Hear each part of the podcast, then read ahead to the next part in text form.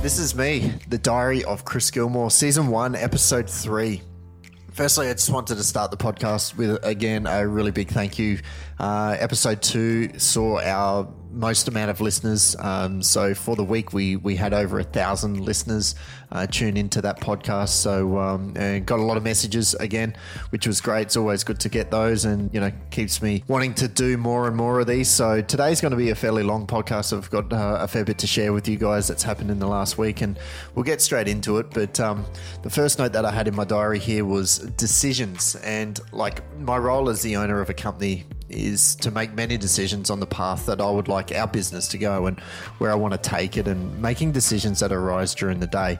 And uh, uh, many decisions can be made every single day in business. And now, these decisions I make, truthfully, probably aren't always the right decision for the business, but at that time of making that decision, I always feel it's right, and most of my decisions are always just based on like gut feels. I have to make some tough decisions during the day, whether that be the branding of our company, hiring or firing staff, cash flow decisions, and just general decisions around the business and what I feel is the best for the company a situation came up last week between some staff where I was hoping my sales manager and employees they could work it out, but uh, we could tell that it probably wasn't going to work out itself. So unless actually someone just made a decision, so they asked me. I was brought into the meeting, and normally before a meeting, I've already got my mind made up on the course of which you know I want to take um, things. And the tough thing about being a director of a company is sometimes that your decisions they won't always be liked by the receiving person. Um, or people. So, and this this goes for just normal things in that happen in your daily life. It just not work. So your decisions can affect the outcome of any situation. But as a leader, it just comes with that territory. So we had the meeting and the decision was made and the meeting was over within just two minutes. And obviously in partnerships, people have different opinions and, and thoughts on the way things should run, etc. And I've had plenty of knowledge of that. When when we started this company 11 years ago, there was actually four of us in the company. And I kid you not, all four of us would sometimes want to head in different ways with the way the business should be run or how we thought it should be run. However, I can say that we never fought and we would always put the company first. Now, as time has progressed, I've brought two of those partners out. Uh, now, just leaving myself with 80% share of the company. And so now I do have a lot more say, of course, and being the major shareholder of the business. With that responsibility, however, I always still consult to my business partner because um, he's got many more years' experience than what I do. He's much older than me. Um, he's been in the game for a lot longer, and I just sort of use him as a sounding board to making the right call when it does come to our business because we've both got you know the the same interest at heart, and that's the right thing by the company. But one thing I do try, however, is always try to be as fair as possible. And during a phone conversation I had with one of my staff, I made the statement to him that how important is the money or the friendship um, to that particular staff member. And look, at the end of the day, money will come and it will go. But for me and the way that I want to build our company is that the culture and being a team is more important to me and the top priority for me moving forward with the business. That's a question I will put to all business owners or managers out there. What is more important, money or culture? Years ago, I had to make a, a, very hard stance in my belief around this as a leader and making sure we would always have a harmonious working environment early in the start of All Properties Group, we had many agents come and go. And look, that is just the nature of the beast in real estate. I can recall on two occasions, especially when we would have all these meetings and it was always about this particular person in our business and they would just consume so much of our time and whether the money is worth keeping them or moving them on. And we had this one agent, and man, most of our meetings were just like totally consumed on the topic of this guy. Agents hated him. Outside of the company, people just hated him. Clients hated him. But he was bringing into the business around four hundred odd thousand dollars a year, which is it's pretty decent for a real estate agent to be bringing that sort of money into an office. But the hassle and the headaches and the destruction that they were leaving in their path, it wasn't worth a cent of what they were bringing into the company. So we made that tough decision to let them go because we believe culture was more important than the money. And this is where you need to make a decision. Is the money more important to you, or is the culture and the well being of your staff more important? Totally off topic, but like the other day, I was I was watching the NRL Grand Final, and for those that know me, I love my sport, and I pretty much watch any sport on the planet except for soccer. I just think soccer is the most boring, not exciting sport ever. uh, created, but I'll leave that alone uh, for this podcast because I don't really want to offend anyone that's listening, but anyone that's listening, me not offend someone, come on. Um, but look, when I was watching watching that final game, I always say like the team or the person who wants it more will win, and that's pretty much how I think it, it always is the case. You can have all the talent in the world, but if your opponent believes it or wants it more, then they generally they're always going to win, and we can really bring this into practice of thinking into everyday life, especially in business. Now, for those new to listening, my career or our profession is real estate, and I absolutely take my profession like a sport each day. I have to do certain mundane things in order to get to the end result, which many agents don't like doing, and they get sick of it, they get bored of it, they see no results um, fast, so they, they give up. But like for us, like prospecting for new business is to find a new seller. And the easiest way to explain real estate is like hunting, and we're hunting for new business, such as a seller. And once we have that property for sale, we're then hunting for a buyer. And then when we close the deal, we have pretty much hunted and killed the prey, so to speak. Like that's that's sort of like some sort of analogy to, to get you to understand how it is. But I, I treat real estate in a respectful way when it comes um, to my competitors, but at the end of the day, it's fight for survival. So that really got me thinking about what makes a person so special or a team so special. So, how do you go from good to great to being unstoppable in your life or in your sport, your career? Well, it's pretty simple when you break it down and decide which one you are. And I'm going to ask you this question at the end of this, but like, are you either a cooler, a closer, or a cleaner? Let me explain. Let me explain. So, coolers, they have an amazing game Closers have an amazing year, but cleaners have amazing careers. Coolers worry about the competition. Closers study the competition and plan their attack based on their competition, where cleaners make the competition study them. Coolers will avoid taking the winning shot. Closers will take the shot if they know they've got a good chance at it. Cleaners just trust their gut and they don't have to think about it. Coolers won't offer to take on a role that they're not comfortable with. Closers will take the role if you ask them, but cleaners don't wait to be asked, they just do it. Coolers let others decide whether they're successful and wait to see if you approve. Closers feel successful when they get the job done.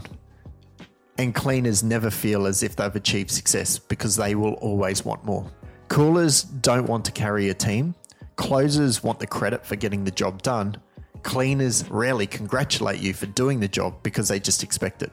So the closer can win the game if given the opportunity, but the cleaner creates the opportunity. Let me say that again. The closer can win the game if given the opportunity, but the cleaner creates the opportunity.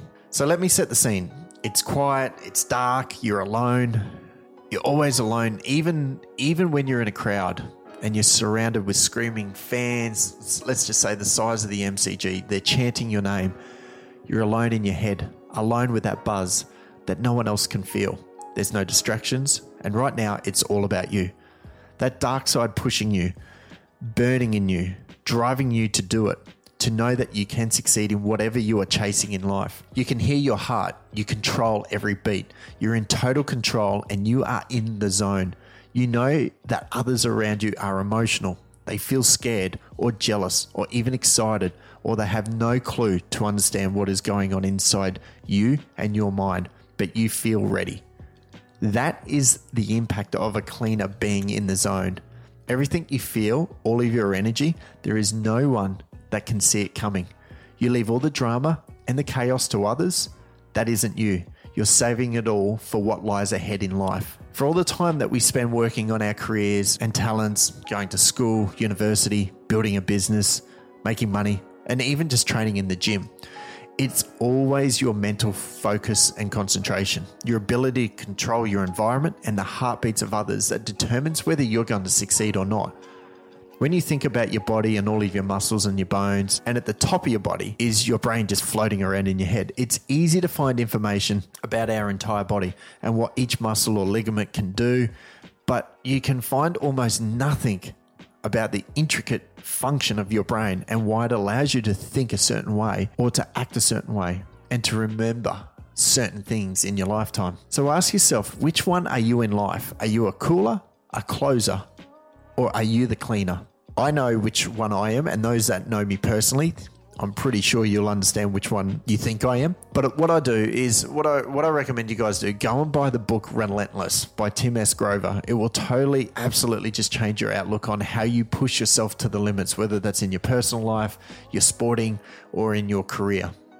So that leads me to my next point in my diary, which I wrote down goal setting. Now, the purpose of effective goal setting is to achieve what you want in life in a successful, focused, and decisive manner by taking the right actions but in a lesser time frame. Who doesn't want to achieve more in less time? Yet so many of us abandon our goals before we actually even accomplish them. So why is that? Some of the reasons include lack of confidence, not having a workable plan for achieving them, being unrealistic by expecting too much too soon, fear of failure, and lastly, just putting too much pressure on ourselves to accomplish them. Now, I'm a very impatient person, and when I started tackling triathlon, I went into the sport with what you would say too much ego or confidence. I thought I was super fit. I could ride, I could run, I could swim well. And when I started finishing outside the top 50%, I really had to look at myself and say, shit, I'm not as good as I thought I would.